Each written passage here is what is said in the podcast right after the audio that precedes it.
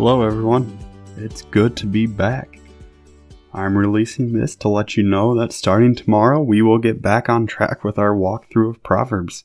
Throughout the last about three months we've had off here, I've gone through a series of sickness and a season of busyness in life that honestly took me further away from this ministry than I could have ever expected. And I definitely let outside influences um, take hold and just keep me away from doing this. But I'm happy to say that I'm back. We're back. Our daily show will be coming back starting tomorrow.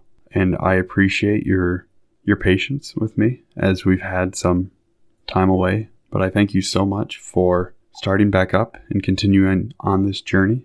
As always, I am here for any prayer requests that we may have um, a chapel a day at gmail.com will get directly to me. I would love to pray for you on anything that you're going through.